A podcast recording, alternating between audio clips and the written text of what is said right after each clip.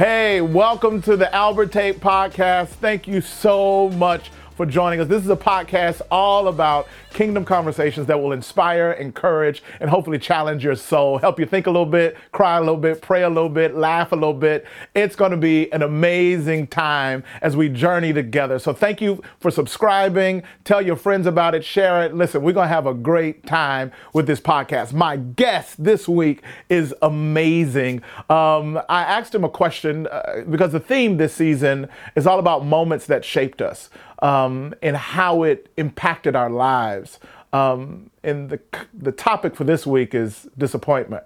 Um, how disappointment shapes you, how you respond to it, how you overcome it, and kind of the implications thereafter. Um, I couldn't think of a better person to talk to this about. It may shock you, but I talked to Terrell Owens, uh, one of the greatest wide receivers of our time. Um, we get into some of the stuff about the Hall of Fame, we get into stuff about football, but it's all driven by how disappointment shaped him and how he responded. I'm telling you, get your notepad, take some notes. It's going to encourage you and challenge you. Here's my conversation with Terrell Owens.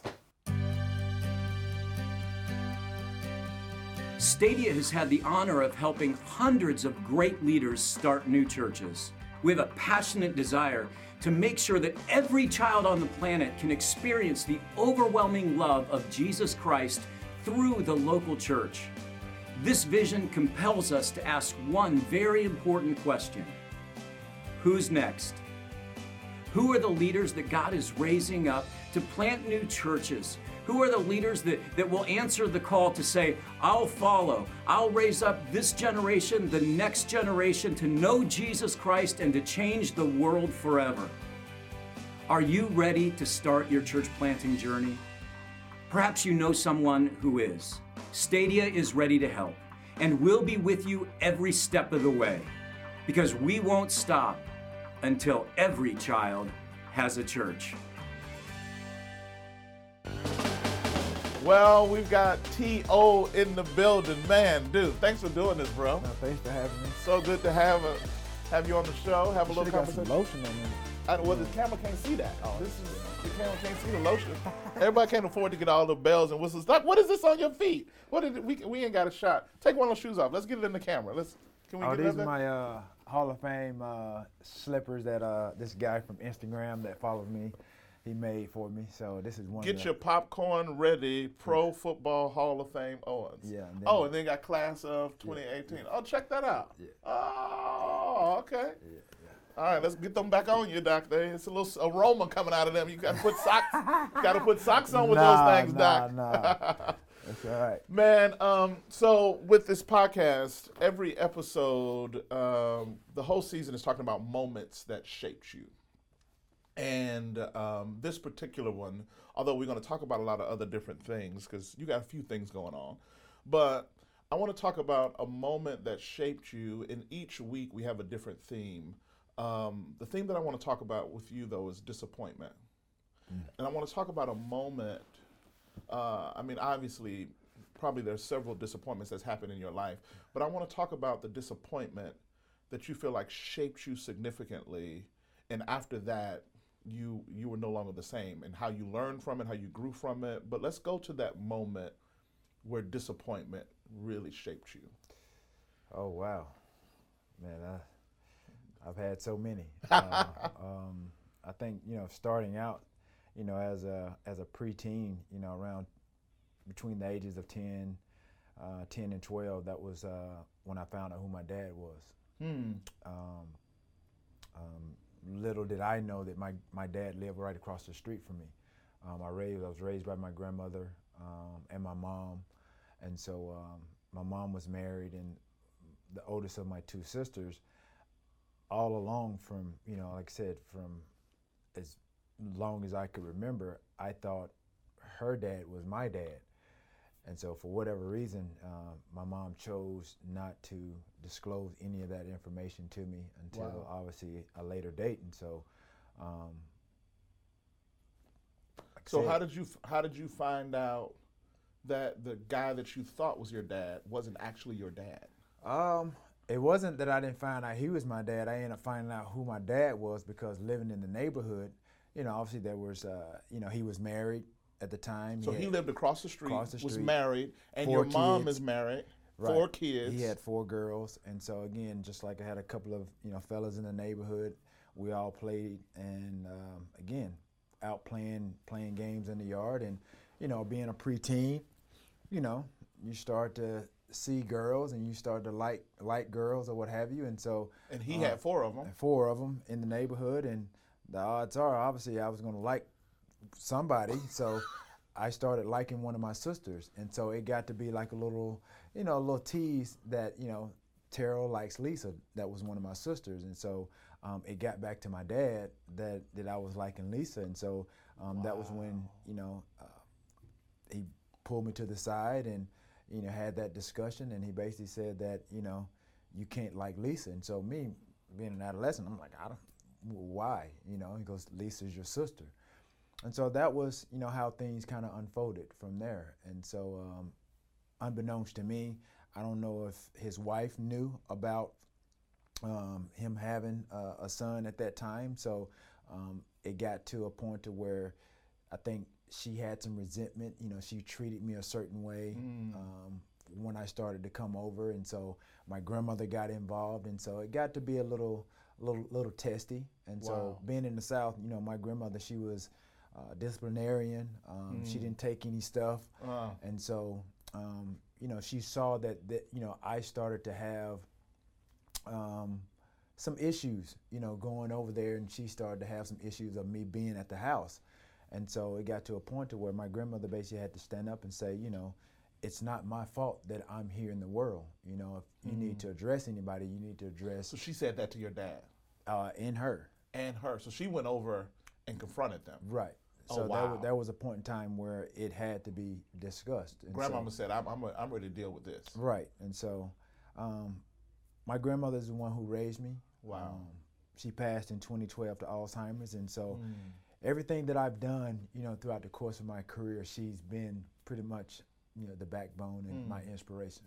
Terrell, tell me about your uh, relationship with your mom in the midst of that um, and how you've navigated that dynamic over the years. Well, I didn't really understand everything that was going on. I didn't understand, you know, that again that you know she had me with someone else. He was married. Um, she was working a number of jobs, you know, just to make ends meet. Yeah. Um, I didn't really understand why I would stay with my grandmother some parts of most of the time, and then I would stay with her Yeah. uh, some parts of the time. And um, And then, bro, you're you're like 10, what, 11, 12 years old? yep, So yep. you can't you comprehend can't any, any yeah i can't comprehend any of this and so it wasn't until probably like about i think it was 2014 i did uh, a young van show called fix my life Mm-hmm. and i was 39 at the time and that was the first time that i had ever seen my mom and my dad sit longer than you know a, you know be in the same room like longer than three or four minutes Wow. So it was an emotional pretty much roller coaster um, Iyanla Vanzant doc don't play. yeah, she she she goes in, she digs in, and I think uh, they reached out to me based on again m- my career, Yeah. um, understanding who I had become. Um, there was a lot of, I guess, perceptions on who I was. Yeah. Um, you know, based on some of the antics and, and how I celebrated and things that day, and basically Yeah. how people perceived me Yeah. um, outside of football, um, Yeah. based on what I did. So, uh, coming out of what's the biggest takeaway that you learned about T.O. coming out of the interview in that whole time with your mom and dad in Iyanla? What did you walk away as a 39 year old knowing for sure that you didn't know before? Uh, that's a good question. Um, there was a lot of questions that were, were answered, you know, that um, I, I always thought of but never really communicated to my mom. And I think Yeah. those were questions that were asked of them as well, you know, as to why they didn't, you know, do certain things at certain times. And, you know, sometimes I had to take myself and put try to put myself in my mom's shoes at 16 or 17 years old, Yeah. Having a kid, you know, with an older man who's married Yeah. that has an already made family. Um, and we weren't a communicative type of family. Yeah. Um, there wasn't a lot of affection shown in the household. Um, you know, growing up in the South, and I know you've referenced it a lot of times, sometimes in your in, in your sermons. Um, it's it's a bit different in the oh South yeah, in the South, as far yeah. as I grew up in Mississippi. You grew up in Alabama. right Yeah. as far as how love is shown, and so Mhm. you know if you're not in that environment, you grow up in that environment where you know love and affection is, is shown on an everyday basis, then you're you're gonna tend not to be able to show that Yeah. f- as me as as, as far as me con, uh, I'm concerned in my everyday life Yeah. because it wasn't shown to me but I knew looking back on it you know she had some what, what was called tough love Yeah. um, I understood that she loved me she never said I love you I never heard her say I love you you know while she was alive but I knew that she did love me Wow. based on kind of the things that we went through you know So you never heard your grandmother say "I love you"? no never heard it Wow. but what I about your? that, But you knew she did. Obviously, she yeah. did. There's no way Right. she stands up for you, covers you, provides for you, Right. And protects you if she doesn't love you. and and I think you know you, you talk about cycles, and you know I, obviously I was raised based on how she was raised. Right. You know she had a tough upbringing. Yeah. You know picking cotton. You know obviously going through a lot of things um, in the South, and so um, she was a she was a disciplinarian. Um, you know kind of if you lived under her roof, uh, you Follow went- her rules, exactly. Reverend. I know that. I know that's life. Right, yeah. exactly. But she gave you what was given to her, Right. and she can't give you anything that Right. she didn't have. So she gave you the tools that she had. Exactly. So you go from being in a house where probably your primary caregiver, you never heard her say "I love you," Mm-hmm. to standing in front of tens of thousands of people in the stadium, Right. screaming your name. Right. And she never. My grandmother didn't want me to play sports because she felt like that was a way of me getting in trouble. Uh, she felt like that was a way. Uh, you, I've heard you say it of getting into devilment. right.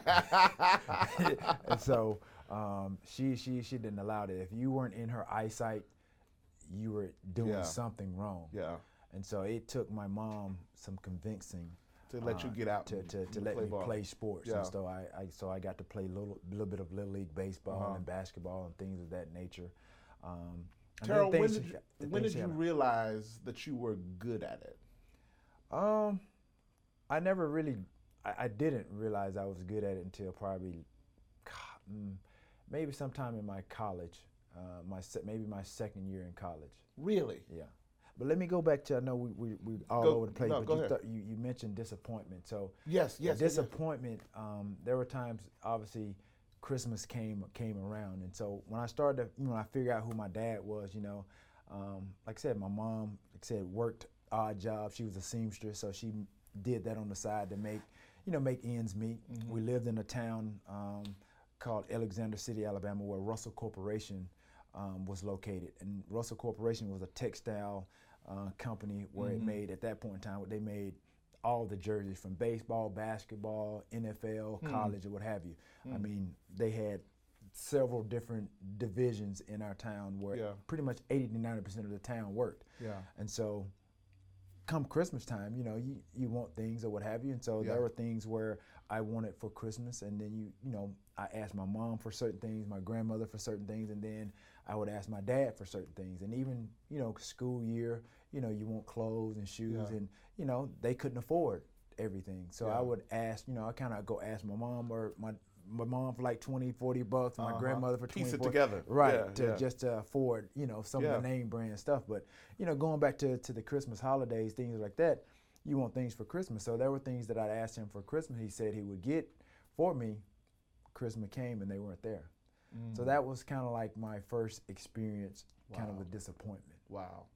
How did you how did you invite God into that? How did your how did that affect your faith in God? Tell me how you cuz how did you navigate that? Because bro, that's huge and how do you recover from disappointment? How do you navigate that? Um, I think my grandmother, she was uh, she was in the she was always in the church, and so that's that was how I got introduced to God. I mean, you know, in the South, you know, they got things going on through the course of the week. every day of the week, you got choir Usher- rehearsal, choir- yeah, usher usher day, me, usher- all that stuff, Doc. Yes, Monday group, through Friday, yeah, Monday uh, through, through Friday. Sunday. You yeah, know what I mean? So there was always something, and so, you know, whether you wanted to go to church or not, you were going. Oh, You were going, and Right. you was gonna have on a button-down shirt You gonna and a look tie. nice. You You gonna gonna look nice. good. Yeah, Yeah. Which I like that part. I still like looking It's, good. Yeah, Exactly. It's, it's so funny. Like people, sometimes I've kind of gotten a little bit lax coming Right. to service, but Yeah.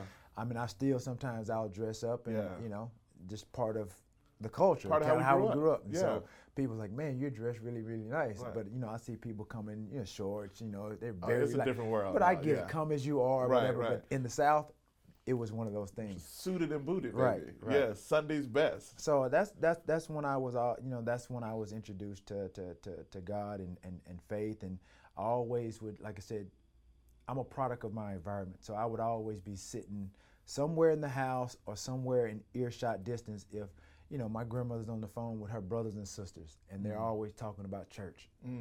So I would be sort of ear hustling. I really didn't have a choice. Right, right. but she would always be discussing you know Yeah. different things uh, Yeah. on the phone. Your um your drive like even now like we were just talking about you running these hills. You're on instagram running up sand hills. Uh 40 how old are you? 40 44 44 still cut look like you're 19 i'm 40 i look like i could be your daddy sitting over here. I, I want to go run a hill right now. This is this is ridiculous. yeah. your drive is um is is i think is legendary. Um do you think there's a connection between the disappointment you experienced as a young boy and the drive that you have as an adult, as an athlete, your time in the NFL? Do you think that contributed and fueled your drive? Um, probably so because I think I, I realized that nothing. By the way, there's somewhere a therapist is somewhere saying, "Uh, yes, duh." right. Um, nothing was ever given to me, and Mm. and, and I always, you know, um, heard my grandmother say, you know, if you want to do something, you got to do it yourself. You can't expect someone else to do it for you. Hmm. And so, um, you know, I was had a similar path. Um, as Jerry Rice, who's the greatest receiver of all time, he went to a small school, Mississippi Valley State. Yes, Um, the SWAC. Right. Yes. Um, uh, the, the difference between Jerry and I is that he always dreamed as a little kid, and his dad kind of molded him to be the receiver that he became. Hmm. Um, he had that fire to be the best receiver or want to play that position. Wow. Me, I considered myself an athlete. No matter whatever I did, I was going to put my best foot forward. I was going to put the best effort in. And I think that's what's uh, so difficult about kids this, these days is that they don't want to put in the effort, you know. And for me, some of my message sometimes to kids, and if I can give a kid a message, anybody can do anything you want to, but effort should be effortless. yeah. You know what I mean? Effort should be effortless. That is, it doesn't take much to do something. Put in the effort. Right, and Yeah. so for me, uh, when I reflected back on my the course of my career, especially within the last six years or so, um, trying to you know get back into the league, Mm-hmm. um, and just sat back and realized what I've done, understanding that I never thought I would play beyond the collegiate level. So you never thought you'd go to the NFL? No, never, never, not even no, no earthly idea. Um, the only reason I, I went to college because they were, the, the guy I went to UT Chattanooga, the recruiter they they came down to our school and they was recruiting the receiver um, on our high school team, and so So they didn't even come to look at you. They was looking at the high school. Right. They were looking at At your uh, teammate. At, at my teammate, Derek Hall. And so um, I remember the recruiter's name is Bobby Johns. And um, he was going through the film and watching him, and he saw me make a few plays here and there. Huh. And so what really, I guess, caught their eye was really kind of, you know, the the measure, the obvious was my my height, you know, my size. Um, I wouldn't, I definitely wouldn't say that I was a, a speedy guy by any means, um, but it was something about whatever they saw um, where they kind of basically just added me with him, and so it's sort of like a package deal. So like throw throw Terrell in. Right. And Yeah. so I they had- almost did that with me in high school too. but I was like, I don't know. But they saw my height and my size. They was like, man, that. But I was like, no, I'm not interested. I want to go be in the choir. Right, right. Uh, we see how that worked out. Right, right, right. Uh, so yeah, so I went to UT Chattanooga. I had no earthly idea where I was going. I, I've, I've done a couple of uh, books or what have you, and in the book I basically explained to people that I thought I was going to UT Knoxville. To I, I thought I was going to the Tennessee Vols. So you didn't even know where you was going. I had no idea. Like I knew my. The thing is, my family couldn't afford to put me through school, and that Yeah. was my only means of of getting an education. And so I took, you know, uh, took upon the uh, the opportunity that they gave me, Mm. um, and really, like I said, I just thought it was just a way to just to get through school, you know. Um, and I played football. They offered me a scholarship, and my, my, my passion, my love was for basketball. So we weren't really that good in, in you know in football. So out of four years, you know, we played 11 games a year, so a total of 44. Um, we only won 13 games. Oh wow. And so after my freshman year, I wanted to play on the basketball team, but the coach that we had at the time, he wouldn't allow guys that if he recruited you to play football, he wouldn't allow you to play He any other allow you to sports. go. So unfortunately for him, but fortunate for me, he got fired. The next coach came in. So again, the next year came and we still didn't make the playoffs or anything. Had a terrible record, ter- terrible season. I go into the office of the head coach and I asked him if I could walk on the basketball team. And he basically looked at me. He goes, "What do you mean?" And I'm like, "I want to try out for the basketball team." And so they had the the school had open tryouts for any of the students that you know guys that want to try out as a walk on. And so I was one of those guys, as well as Derek, who was the, the Who's my your, team, your my teammate from high school? Yeah. He tried out too. Nobody made it but me. So I go to say that. So my I asked my coach if I could play, and he goes, "Well, you know that the guys that they they they recruit, they're recruited to play basketball, right?" And I'm like, "Yes, sir." And so he was like, "All right." He's like, "If you can make our basketball team," he goes, "That'll tell me what type of ath- athlete you are." So there was a number of guys that tried out, and for whatever reason, I made it. Wow. So did you end up playing basketball and football? hmm So I played three years uh, basketball as well. Wow. Yep. So you said you realized that you were good the second year. Probably my second, college. year, yeah, my second year uh, playing football. My first year, um, again, like I said, I didn't play very much. Um, I was still skinny, scrawny, um, and then I played scout team for our number one defense throughout the course of the season. So we we basically ran the offensive plays for our number one defense. So I played the receiver, obviously, and so that's where I started kind of to develop my catching skills and running routes because I wasn't playing. Just doing scrimmage. Right. So then I would just start. I was just catching the ball left and right on our defense, and the defensive coordinator, they were getting mad because nobody could cover me, and they weren't preventing me from catching the Where's ball. Where's the offensive receiver coach? Why is he out there saying, "Hey, come over here and play"? Well, I mean, they had guys that were starting. Like I said, the guy that went to high school with, he was starting, And he was the- still he was still better than you at that time. Yeah, all these guys, they were better than me at the time. So how in the world did you end up in the NFL? What happened? God is good. God is good. I mean, like you said, you know, I think always uh, God has a path uh, for for different people. like like your story is crazy like you can see as you look back over your life from disappointment god strategically placing you in places and positions to advance you when, when you had none of the stats none of the none of the the no no nobody assumed that you would be great at any of this stuff. No, even the all. coach walk in, let's go walk in, and if you can walk on, walk on, and you end up being the only guy that walks on, and you're playing uh, scrimmage for the defensive team, catching balls, Yeah. and you end up in the NFL. When does it flip? When do they come see you, and when do you start talking about the draft? Um, my second year, go to, uh, let's fast forward to my my well, my freshman year. Like I said, I got a I got a chance to play toward the end of the season. Uh-huh. You know, by this time at the end of the season, we, we we didn't have a great record, and so you know they're starting. To, the coaches are starting to look toward next year. Yeah. So that's when they put me. Let's put in the bench. Yeah. Yeah. Then they start. They put me in and give gave me a chance to play. So my first game, I get to play. We play. I think we were playing in Marshall. Um, got my first little bit of playing time. Um, I remember I caught a seam pass or something, and I caught the ball. The, the safety, somebody hit me under my uh, under my shoulder pass. I break my collarbone. Wow. So that was like eighth and ninth game in the season. So I was like one or two games uh, too far into the season to where I couldn't get a medical red shirt. So freshman year basically down the drain. Gone. So um, I think at that point they, they were looking to redshirt me, but again, like I said, they kind of put me in just to kind of see what I could do, and then, like I said, too far gone to, to get a medical redshirt. So um, go into the summer, um, I lift weights, um, do everything that the college strength and conditioning coach asked me to do. I go home uh, for the summer, and then that's when I started to really hit the weights. Um, I did my college workout and I did my high school workout. So I basically was doing like two a days. Just Why?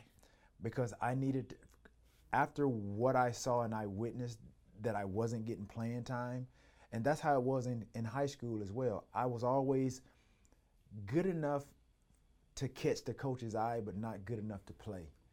And so it got to that point, and- I was having this thing in my mind. I'm like, man, I don't want to continue to just be on the bench, be just on the team. I want to be involved. I want to be an integral part of the team. Yeah. I want to be one of those guys to bring people to the seats and they want to come see play. Want to come see you play? Right. I mean, I got to see guys, you know, on the defensive side make big plays, interceptions, tackles. I got to see, you know, guys on the offensive end, running back, score touchdown, make big moves. You and- saw him winning, and you was like, I want to be that guy. but I'm sitting on the sideline Yeah. observing. Yeah. This is pretty much my story. Like Yeah. in junior high, high school, and I'm like, man, I got to do something to get to that next level. Yeah. So that was my motivation. Is that Not only that, Terrell, but I, I want to see the parallel uh, because we're talking about football, but we're really talking about life? life. I know, I get it. Because at home, you were also on the sideline. In many ways, um, doing your thing, but but no one's giving you a lot of attention in the sense of compared to other situations and other things. I, I just think it's something significant there. Right. Um, although it sounds like your grandmother was a loving. She sounded like my grandmama. Uh, I don't even want to know how many whoopings you got. Uh, Oh, man. But but it Oh but it's man, she, uh, man, the way I mean, you talk about like a hard coach ain't got nothing on a grandmama. man. What you know? They talk about child abuse and Oh yeah. Oh, my grandma would have been in jail. what? Been in jail. Man, she rolling over Bottles, in her grave pots, right now. Switches, man, belts. I Oh mean, man. Have you ever had to go pick your own switch? What? Oh yes. Go outside. Some people don't even know what that means. Oh, like, to go get a switch. They was like, Like, what? what is a switch? I'm matter of talking fact, about- we probably shouldn't even talk about it. They may call the authorities in California. they call. HR on. Right, right. I'm talking about switches. I'm talking Wow. about not one. Wow. Go get two. Oh no, and you and twist them twisted, together, braid them together, braid it up. Yes, Oh yes, man. yes. And, it, and I really think about this sometimes. Like I had to go sometimes for my my sister and brother. I had to go get a switch for them. For them, And uh-huh. if it ain't big enough, Oh, you You gonna you get you gonna get one. So if you go and let me get this little one, Lord, if they if that switch break, oh, you in trouble, Jack. so how about this? So it get. I don't even know why I would do this. Like I would go get the switches, make sure it's nice size, uh-huh. braid it up, and then just you know you take the leaves off, Uh-huh. but leave the little two or three leaves at the top to make it look good. I don't know why I did that. Cause it's going. All right, It's gonna come it's off gonna anyway. come off anyway. I, Man. but I think there's a um, man, there's a theme with your life, and I think it's significant what you did with disappointment, and how it gave you this. There's this drive that you have, that had you doing a high school workout and your college stuff. And no one made it. I mean, no one expected you to do it. No one expected Very you to win. exactly. So and I think you know I know we're gonna get to it Yeah. at some point, but you know we spoke about this prior to the cameras rolling. Is that you know there's a lot of controversy on my decision, you know, to to do my Hall of Fame speech in in, in Chattanooga versus Canton. Yeah. And and and part of that reason is because nobody understands what I what I've had to endure to get and achieve what I've done, and Yeah. for them to put people in position um, that ultimately decides my fate, um, that has never played the game, and the Hall of Fame try to disconnect themselves um, from that. Um, I know that you know I have a voice, I have a platform to, to make a change. Yeah. And so that's kind of you know where I am. You Well, know, let- well, I that. mean, well, let's talk a little bit about that. So you go, and I, I got some stats here because I don't know nothing about. You remember the first time we met? I asked you what team you played for. So I, Right. don't, I don't know nothing about football. well, at football. that time, like I said, I mean, I, I don't think I was playing for any team. no, no, no, no. We, had- we were talking Right. about past times, but let, let's talk about the Hall of Fame deal. So, Right. um, went to Tennessee. Tennessee, Uh, Chattanooga. and Yeah, then you have to specify. oh, Chattanooga, right, 'cause so if you Tennessee, like, Chattanooga. Tennessee, ten, you say Tennessee, people think Tennessee Vols. Oh, got it, You know got I it, got it. Where you thought you was going, Well, I yeah, I did too. Um, but you was in Chattanooga Right. and loved it. Had a Oh, great yeah, experience. yeah, absolutely. Um, third round draft pick in 1996. Yep, 89th pick. Um, I did some individual workouts um, Uh-huh. prior to the draft in '96, and so. Um, So you were the 89th pick. hmm And so the thing what's so so crazy about this is that when I tell you like I really had no idea that I would play beyond the collegiate level, I didn't even it was it didn't even register what I could do and what I was about to do is because the PR uh, at the time they they didn't want me to play basketball because they were afraid that I was going to get hurt, and I'm like, what do you mean? I'm like, who's to say that I'm going to play football? That's Right. it wasn't really on my radar. You didn't think So they basically say, you know, like you have a chance. They was like, dude, you have a chance to play in the nas- in the NFL, and I'm like, well, you know, going back to my my grandmother's like just relying on faith, and she, and my thing was, if it's meant for me to play football, it'll happen. You know, if it's So- in God's hands, it's it's in. I'm putting it in God's hands. It's, if it's in the cards so for me to play football, trust God. yeah, absolutely. So But I didn't forego my senior year to play basketball. You played just- basketball your senior year, Mhm, I played three years. and so they were di- like, "Boy, you are gonna mess up your shot to Right. go in the draft," and you were like, "Hey." because basketball was my passion. Was that was my passion. love. So did you realize how good you were at football? No, I didn't. I it, I didn't know until You know that's crazy, right? Because everyone sees you dancing in the stands, Right.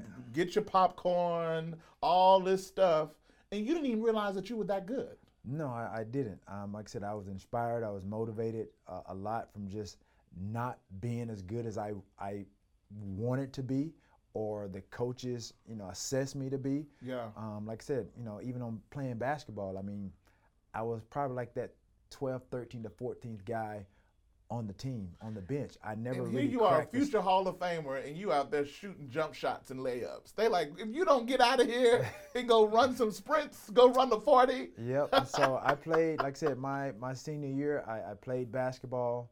Um, again, that was probably like the best time of my career in Chattanooga is playing basketball. I mean, I got a chance. That's crazy. they rewarded me just for my hard work, and I think that was a testament. You know, if I look back on my career, it really showed that you know anything is possible if you put forth the the, the effort and you and you really. Um, I, I have something where I call the three Ds. That's desire, dedication, and discipline. Everybody has a desire to do or be something, um, but you have to, in order to get to that next level. Uh, when I assess my career based on where I've, you know, my, my where I've been and where I've gone, um, and you look at Jerry Rice and you know being the greatest receiver of all time. Yeah. Um, my desire was there, but in order to to get to that next level, um, there had to be dedication and there had to be discipline. Hmm. And so I dedicated myself and I had to discipline myself. And discipline, what discipline is, is a sacrifice. I wasn't a big drinker or anything like that, but um, once I, you know, found a personal trainer and he kind of basically taught me how to, to live, worked out on, you know, work on certain things, position specific as, as it relates to being a receiver, um, but being knowledgeable about the body and educating myself on nutrition and how to take care of my body. Wow. That took my game, to another, game to level, another level. To another level. Third round draft pick, top three receivers of all time, uh, third all time receiving touchdowns, second all time receiving yards behind Jerry Rice, eighth all time in, in receptions. Uh, played for the Niners, Eagles, Cowboys, Bills, Bengals, and the um, the Allen Wranglers of the indoor uh, football Right. league. Um, you get elected to the Hall of Fame, and you're the first guy to say no to speaking at the ceremony. Why would you not go after all the years of all the hard work and all the investment and give that speech at the ceremony? Um, I think when you look at the process and the Hall of Fame, they have a system in place. Um, they have bylaws in place. Um, they have criteria in which each athlete is inducted. And so um, when I got overlooked the first time, um, So- they, so- they brought up a lot of things uh, as it relates to my character. So let's go back because they, they vote and they do ballots, right? Right, right. Um, and uh, you got you went up. You were available. You had all the credentials Yeah, to be, first to be a first ballot Hall of Fame. to be a first ballot Hall of right. Famer. And I think you know everybody looking at the statistics, and as I mentioned just just just mentioned, there's a system in place. There are bylaws in place. Right. There are criteria. and you met all of those. I met I met all of those so why didn't you get why didn't you get voted in on the first ballot? things in which they over they overlooked my body of work. They overlooked my accomplishments, and they created this narrative um, that was created by by by the media that I had character issues. Um, I've never been involved with any criminal activity, um, no domestic violence, no nothing. And there are guys who've been voted in with ha- all of those things that you mentioned. all of those things. Never done any of those things. But then you were given an opportunity, a second ballot. Right. So the second year comes along. So I, I I'm like, okay, if that's what you guys want to, uh, if that's the story that you want to tell, is that I had some issues or I argued with some, I had some arguments with some teammates or some coaches or some players said that I was a bad teammate. First of all, no player has ever come out and said that I was a bad teammate. Um, there's been a long list of guys that have come out and said, no, I was nothing but a great teammate. But understanding media over the course of my career, understanding what they've done, is that they've defamed my character, and this is this is the narrative that they've gone with it, that I was a bad teammate. Yeah. And so that's something that I feel like I will always defend is my character and my name. Yeah. And so again, basically they've lied on who they think I am as Yeah. a person based on media portrayal. So people, I think, um, people think that this is a decision that I don't know if they think you made it lightly or that you didn't think about it or No, you didn't absolutely. process it. No, what I, I think mean, is I've had- profound and what I don't think people realize is the day before, uh, no, minutes before, you made the call to them to tell them that you weren't coming to the ceremony. Uh, you called me on the phone Right. for us to pray together. Yeah, absolutely. Um, and I think that's the stuff about your heart that people don't see. It was such a burden on you. It was such a big decision. You said, "I want to pray," and I remember your words so clearly because I, I didn't know what was going on. I didn't know the hall of. I, I was Every like, time I call you, you're in the airport. Right. You're, tra- you're traveling. So But we we got on the phone and you were like, "Man, I just want the is it the commissioner or who is it? The oh, oh, president of the the Hall of pres- Fame, the president of the Hall of Fame. You about mm-hmm. to he was about to call you, and you just said, "I want him to hear my heart. Right. I don't want I don't want him to think that I'm being disrespectful. I mm-hmm. don't want him to think that I'm I think I'm above it. But really, at the core, what I heard you saying is that I feel like I've been disrespected in a deep way, and I really want to share this moment with people who've believed in me and who supported me authentically. And you would almost feel hypocritical to be standing there in Canton, knowing that many of those guys haven't supported you or haven't believed in you or d- haven't gotten your heart. You've been misread. yeah, and, and as you said, I mean, David, he's the president, and like I said, I I went back. Uh, I went to Canton along with Brian Urlacher and Brian Dawkins, who was a teammate of mine in Philadelphia, and we sat in a room for like 45 minutes to an hour, and that's where he basically told us and expressed to us kind of what the Hall of Fame represented, what Canton represented, what the Hall of Famers uh, meant. Uh, he gave us the mission statement uh, surrounding the Hall of Fame. He gave us the vision um, in which uh, the Hall of Fame was established. And so I, I sat there in that room and I was very hesitant to go, but a friend of mine uh, encouraged me to go. Um, he goes, Man, you're making a mistake. He said, You may have a change of heart because the decision, like I said, is unprecedented and nobody's ever done it and it's not it's not something that I'm trying to uh, I'm doing to say I'm the first to ever do it, but I'm like okay, like I said, I felt more disrespected um, in, as it relates to my body of work and my accomplishment, Yeah. as these guys, the Hall of Fame appointed, they overlooked, and that was really uh, really the message that I want to get across to a lot of people is that the Hall of Fame. I mentioned to David, I'm like I felt disrespected, and he's, his response was, we as the Hall of Fame, we don't have a vote. He said the Hall of Famers, we don't have they don't have a vote. And so I said, I said, well, David, I have a problem with that because I listened for an hour with my other inductees, my other classmates. And I said, everything that you said that the Hall of Fame represents, you guys are the ones that appoint these writers. That is never they they haven't played the game not once. They don't understand the blood and sweat and tears that have gone into my craft other guys' craft, Mm. the past, the present, and the future uh, of the game. Um, and so I said, that's why I'm declining my invitation because there's a disconnect. Because those guys that you appoint as writers that ultimately decide the fate of guys that are being nominated, inducted into the Hall of Fame, they should they should be in alignment and they should adhere to those same values that you mentioned in that room. Yeah. You know what I what I see, man, um, as a personal friend and as your pastor, what brings me joy is that you're fighting for you, and um, I think about the 12 year old kid that experienced that disappointment. Absolutely. I think about you having the criteria and doing the work, but not getting on the ballot twice. And I see that 12 year old kid now saying, you know what? I'm going to get people that love me. I'm going to get people that believed in me. And we're going to celebrate and party with people that get what I, that get who I am and who I'm trying to be in that respect and understand my craft and my drive and me. And I feel like it's a, it's a, it's a culmination of what God has been doing in your life throughout your whole journey, moving you from disappointment to now the fruit of desire, dedication, and discipline. Yeah, and as a, as a, as a, as a uh, adolescent, as a teenager, um, I was picked on, I was teased. Um, these are things that, that I endured that I never really talked about. You know what I mean? Um, I grew up in the projects. Um, I know what it's like to, to be on welfare, things Yeah. of that nature. Because TL, all we see, all we see by and large is just you turning up on the field. Well, I mean that's that's what media does. I mean, Yeah. that's what they that's what they do. They Yeah. highlight.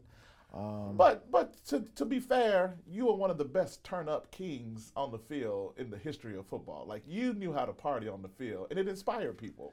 um, and, I, It, I mean, it, it rubbed people the wrong way, and he's arrogant. But I feel like, and there's a difference see- between arrogance and, and, and confidence. especially And when you hear you, you didn't even believe that you was good. You didn't even know Right. you was gonna be be Yeah. there. You was probably just out there shocked as everybody else when you was catching the ball and out there dancing. It's like, whoa, God gave me these big old hands for a reason.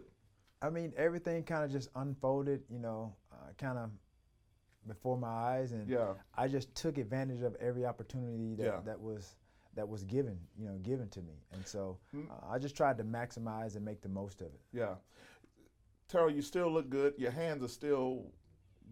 I mean, you got some massive hands, Doc. That, I, you should do a bust of your hands. I know, Uh, right? Yeah. Forget the bust of the head.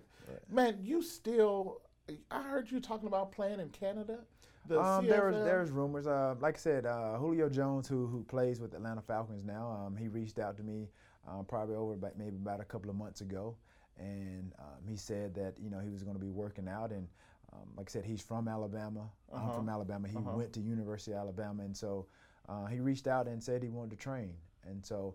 You know, a lot of people have asked me about being personal trainer. I'm pretty sure I could probably charge and things of that nature to do it, um, do fitness stuff. But um, again, I've always given back, you know, Yeah. and I never really, uh, really understood the impact that I've made throughout Yeah. the course of my career until, again, working out independently uh, over the last five to six years, working out with guys during the course of the summer. Yeah. And that was when I realized, like, man, I really made an impact on our youth. Yeah. And people, and I've inspired guys. Because these guys are calling you saying, T.O., help me out. And Yeah, train, and not just out and- Julio, but I mean even guys in high school, that are, Yeah. I mean college, even guys that have played in the, uh, in the CFL or what have you. Um, And you're guy- not standing on the sideline with a whistle. You out there working out with these guys. Right, Probably absolutely. wearing them out a little bit. absolutely. So I mean, I mean, I, I, I love it. I still can do it. Yeah. Um, and again, I, that, that's what's so unfortunate about, about about my career is that I wasn't able to walk away from the game uh, on my own terms. And uh, Yeah. you know, we mentioned the character things, and and that's how the media has portrayed me as if I was I really had issues. Yeah. Um, there's a number of guys that have had arguments, disagreements with either their teammates, yeah. coaches or what have you.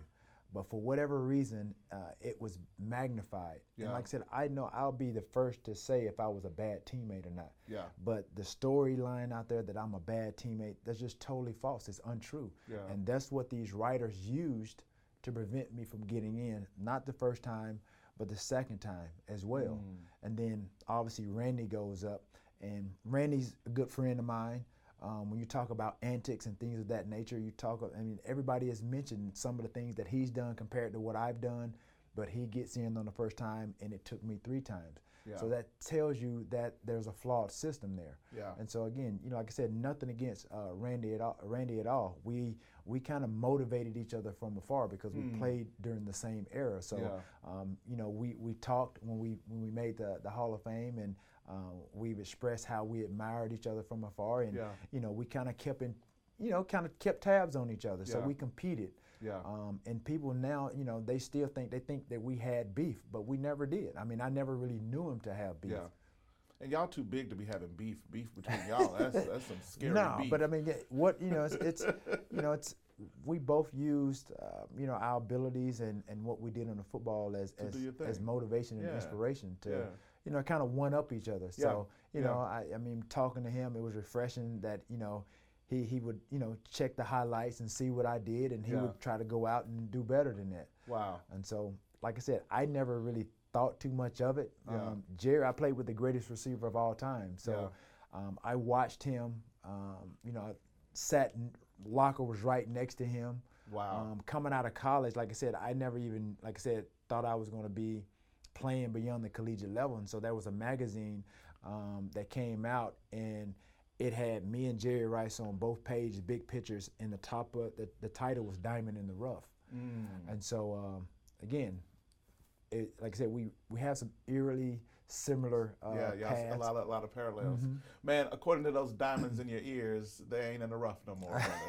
the diamonds are cleaned off. What do you want your legacy to be, man? What do you want to be remembered for, T.O.? Um, I, you know, I think now, man, it's me just really standing up for for what I believe in. Yeah. You know, and I know uh, I went to uh, a service um, a couple weeks ago, and uh, the guy was talking about comfort and convictions. Yeah. And so, and I think that's that's that's where I am right now. I'm comfortable in my skin. I'm comfortable with the decision that I've made. Yeah. Um, I think you said it. Uh, you know, you couldn't have said it any better. Yeah. This is where I know I feel um, I'm very much so respected. Yeah. Um, I'm well loved, Yeah. and I could have. I'm not a political guy. Yeah. I mean, I could have easily probably set my pride aside and just go there just just for the for the Just heck make of it. everybody comfortable. Right, yeah. but I knew I know me personally, I wasn't going to be happy there. Yeah. You know, and so I'm not a phony person. I think anybody that knows me, they know I'm not that way. Um, I'm kind of an open book, but kind of hard to read, so to speak. Well, man, I think T.O., with the disappointment you've had in your life that you've been vulnerable about, with that kind of disappointment, you you deserve to be celebrated in a way that's meaningful for you. Absolutely, and Um, and again, a lot of people, like I said, I listen. You know, you know, we as athletes. I mean, I know we're like, oh, we don't pay attention to the media, blah blah blah. blah. But we do. You know, you, oh, I know you, pay attention, Doc. Yeah, just like LeBron has said it, you know, but you know, you, you'll see him or, you know, athletes respond to certain people or, Yeah. or what have you in, you know, some subtle ways. Yeah. Um, but I, I, I've been I, I've been the same way. Um, Yeah. and, and I think, you know, for me this is this is this is a way of me really, you know, giving back and thanking the people that helped me get to get me where I am uh, today. And so a lot of people, I've heard a lot of the dialogue about, you know, I should use Canton's uh, platform, that stage, to, to, to, to basically tell all the haters and the critics and the naysayers, you know, where to go or whatever, whatever the case may be. Um, but I'm like, you know, um, you know, Roland Martin texted me. He was like, man, you know, you need to speak power to truth or what have you. You need to be on that stage to say what you want to say. And I told him, I, I my response was, I'm gonna be on the stage. It's just not gonna be on their stage. And so again, yeah, I'm using this. Uh, you know, obviously the platform that I have, and we're in an era now where sometimes, you know, over the course of the years, we've been silenced. And- And a lot of people have been afraid to voice and stand up for themselves. Yeah. Um, even as a kid, you know, there was a point in time where I was, I was, I was afraid. I was scared to stand up for myself. Mm. Um, and now I'm, I'm in a position of power. Uh, I know I can reach a number of people. You can and- stand up and speak for yourself. Exactly. And And, this voice. will be uh, the moment where, again, you know, unbeknownst to them, that I will be able to think, thank, um, you know, and, and acknowledge the people that have helped me get Yeah. to get me to where I am. And like I said, I didn't get where I am by myself. Yeah. And I understand that. That's good. Man, we do a little something that we call question of the day. You know, we do this at the church. Um, and it's a uh, fire rapid round. Last row, I just want to ask you some questions. Uh, and you just got to answer. Some of them are deep, some of them are lightweight. You know what I mean? So get ready. Quick questions. You know what I mean? You're a preacher. You can talk a long time. So just quick little question, all right? Quick answer. Okay. You ready? All right. if you could join any musical ensemble in the history in history, which would it be? Ensemble? Any musical band? Mm, uh, new edition. New edition. Every little step. Every little step I take. Oh, you will be there. All right. Okay. None of this Kiki. Do you love? No, Do not you that. love oh, you got it right. All right. Okay. Okay. Okay. Okay. What's something that everyone else loves that you think is overrated? Uh, that everybody think that loves that's overrated. You know, there are people that are watching and will say T.O. Uh, but Ah, what I say that people love that's overrated. yeah, like people are all about it, and you're like, eh, I don't see what the big deal is. Uh, probably soccer. Soccer, as as as if you don't have enough enemies. I- I'm You- just saying. you- the World Cup just happened. I know, but I don't. yeah, but I, I, I, I totally feel you. It's the it's hard. It's like like I don't get it. I don't like. Yeah. I understand that it's over in Europe, like the culture of soccer, it's huge. Yeah. It's just like American football over there. Right, And right. our American football is like Yeah. like it is over there. Yeah, yeah. But I just You just don't get it. I don't I don't get it. I don't Yeah. not that I don't I di- I don't dislike you it. respect it. I know. I Don't don't, don't have. Don't, Yeah, you ain't got to people try to clean it all up. don't gotta hate me. I'm just saying, Oh, I- they gonna hate you they love to hate you, but it's all good. What other profession would you consider pursuing if you weren't uh, Basketball. basketball? Yeah. You you weren't good enough, To. Accept it. No, I was not- good enough. I just You didn't. NBA did not call you. They didn't. I Them hands are too big. But I can. I can still. I can play. You though. still got it, huh? I can play. and you also, I mean, you your drive is going to. You're gonna be 70 years old running hills, talking about. My thing is, if I if I would have been given the same opportunity to play basketball, I probably would have been as successful because. Oh Lord, you But- but you, you- you you know why- athletes, y'all are so But competitive. you, but you know why I say that? Because I already have a passion to play the game. you had a passion, so right. So just think if just like you brought Jerry. the skill to the passion. Right. Yeah. So yeah. this was something that was totally unexpected for me that I developed uh, a love and, and you heard it, for. folks. He would have been in the NBA doing this thing, I probably would have. and yeah. you believe it. But No, that's no doubt. That's what gives you the drive. That's what makes you To. Um, what's something that you're uh, that you're bummed that you're still bad at? Like, man, I'm mad. I'm still bad at that. Mm. You can say basketball. Um, No, I'm not gonna say that. Um, probably communication. communication. Yeah, I'm working on it, and Yeah. you know, having, um, you know, I, I wasn't in a. I've only had like probably two to three real relationships, but my last two, it was very indicative on what it what I lacked and what I should be doing, yeah. especially the last relationship, In the communication. and that was communication. And again, it all goes back to how Your I was raised, your- my product of my environment, yeah. because my grandmother didn't allow us to do anything. So we basically just sat in the house. Did you apologize to her for not being able to communicate well this last relationship? Um, no, but we discussed it, and I think she realized. Look at your camera and tell her you're sorry. Carrie, first of all, Whoa, whoa! I wanted to say I wasn't gonna say no names. no, I'm just first of all I say Carrie, congratulations Oh on your God. marriage, but I apologize for my lack of communication. It's really not my fault. Okay. I didn't know you go. I didn't know you gonna say a name. Hey, Carrie, no, congrats. I it's mean, all yeah. good. All right, all right. See, we go. I mean, you have to be in order to to move on. You can't harbor any hard uh, You're right. feelings. You're right. I'm happy for her. it's all good. Hey, you just helped the ratings of my podcast. I think this is great. Yeah, I'm Um, you've helped me tremendously. We're working out. Okay, what is something that you used to say that you don't say anymore? Uh, something I used to say, uh, don't say anymore. You still kind of say everything. Uh, uh,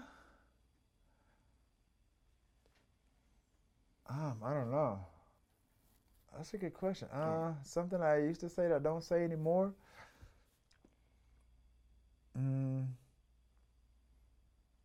Hey, the other answer was so know. good, I'll skip that one. You, you- I don't know, I don't it was so good on the other one. I don't, all right, here's a good one. What's something that you pray a- ab- about a lot, but you don't talk about a lot? Um, So you pray about this often, but you don't talk about it often.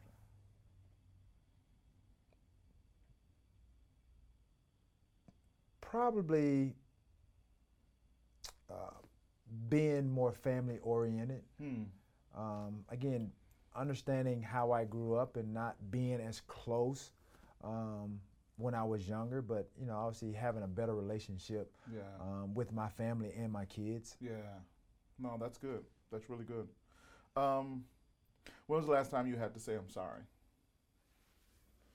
Mm, not too long ago. I mean, I've, I've I realize now that you know you have to be able to be accountable for for your actions. Yeah. Um, and you know, there comes times where yeah, if you do something wrong or if you hurt someone's feeling, even if it's not intentional, Yeah. um, you make someone feel a certain way, then it's okay to say I'm sorry. Uh, I think you're ready for that next relationship, bro. Listen at you. That I that mean- sound like you working some stuff out. there's, I mean, there's, it's, it's a growth, It's a uh, growth, process. you yeah. know, I mean, it's a maturation process. Uh, here's a good one for you. What is something that is often most misunderstood about you? Um, probably that that I'm I'm arrogant, I'm cocky, and again, like I said, people only know me based on what they've heard or what they've read. Um, I think Yeah. you know a lot of people once they've sat down and they've talked to me, you know, over 20 to 30 minutes, then, and I get it all the time. I've even I've even walked into business meetings and people are blown away because they expect something based on what they've heard Yeah. or they've seen they've seen on the football like highlights or clips or what have you Yeah. um, outside of those lines, when I'm not in competition mode or competitiveness, um, I'm pretty reserved. You know, kind of just Yeah. I'm really laid back, and that's Not- always been my nature. Uh, Not arrogant or cocky, but you are confident. very, yeah, very confident. and you I, don't walk around with shoes with your name on it. You got to be confident. Well, yeah, and I think I understand the difference between being cocky and, and confident. I mean, I've been around guys that people think the world of, and they're cocky. Yeah. Um, but they don't get that based on how the media, Exactly. um, you know, Yeah. portray them. So I heard that you, speaking of confident but not being arrogant, I heard you sent a gift to your other inductees, your fellow, what do you yes, call it, classmates? Uh, yeah, my Uh, classmate. Um, I tell- sent all of them uh, a pair of custom uh, shoes. Uh, I reached out to a guy. He reached out to me rather, um, and he does these uh, this artwork on the shoes. And so um, I asked him if he would, you know, make a pair of shoes for all my uh, my my my fellow inductees. That's that's classy, yo. So- that's pretty classy. So they, they came out they came out pretty pretty good. That's nice. That's nice. Last question. Um, what um, what's your favorite cuss word? I very seldom curse. Um, Because you're a good Christian. You go to a good church. You got a good pastor. You know, it's so it, it's so You're a funny. godly People man. recognize like even if I'm on on a basketball court, I won't say I'll say fudge. Whoa, you Fudge. made me nervous. I was like fudge. We'll then, take it.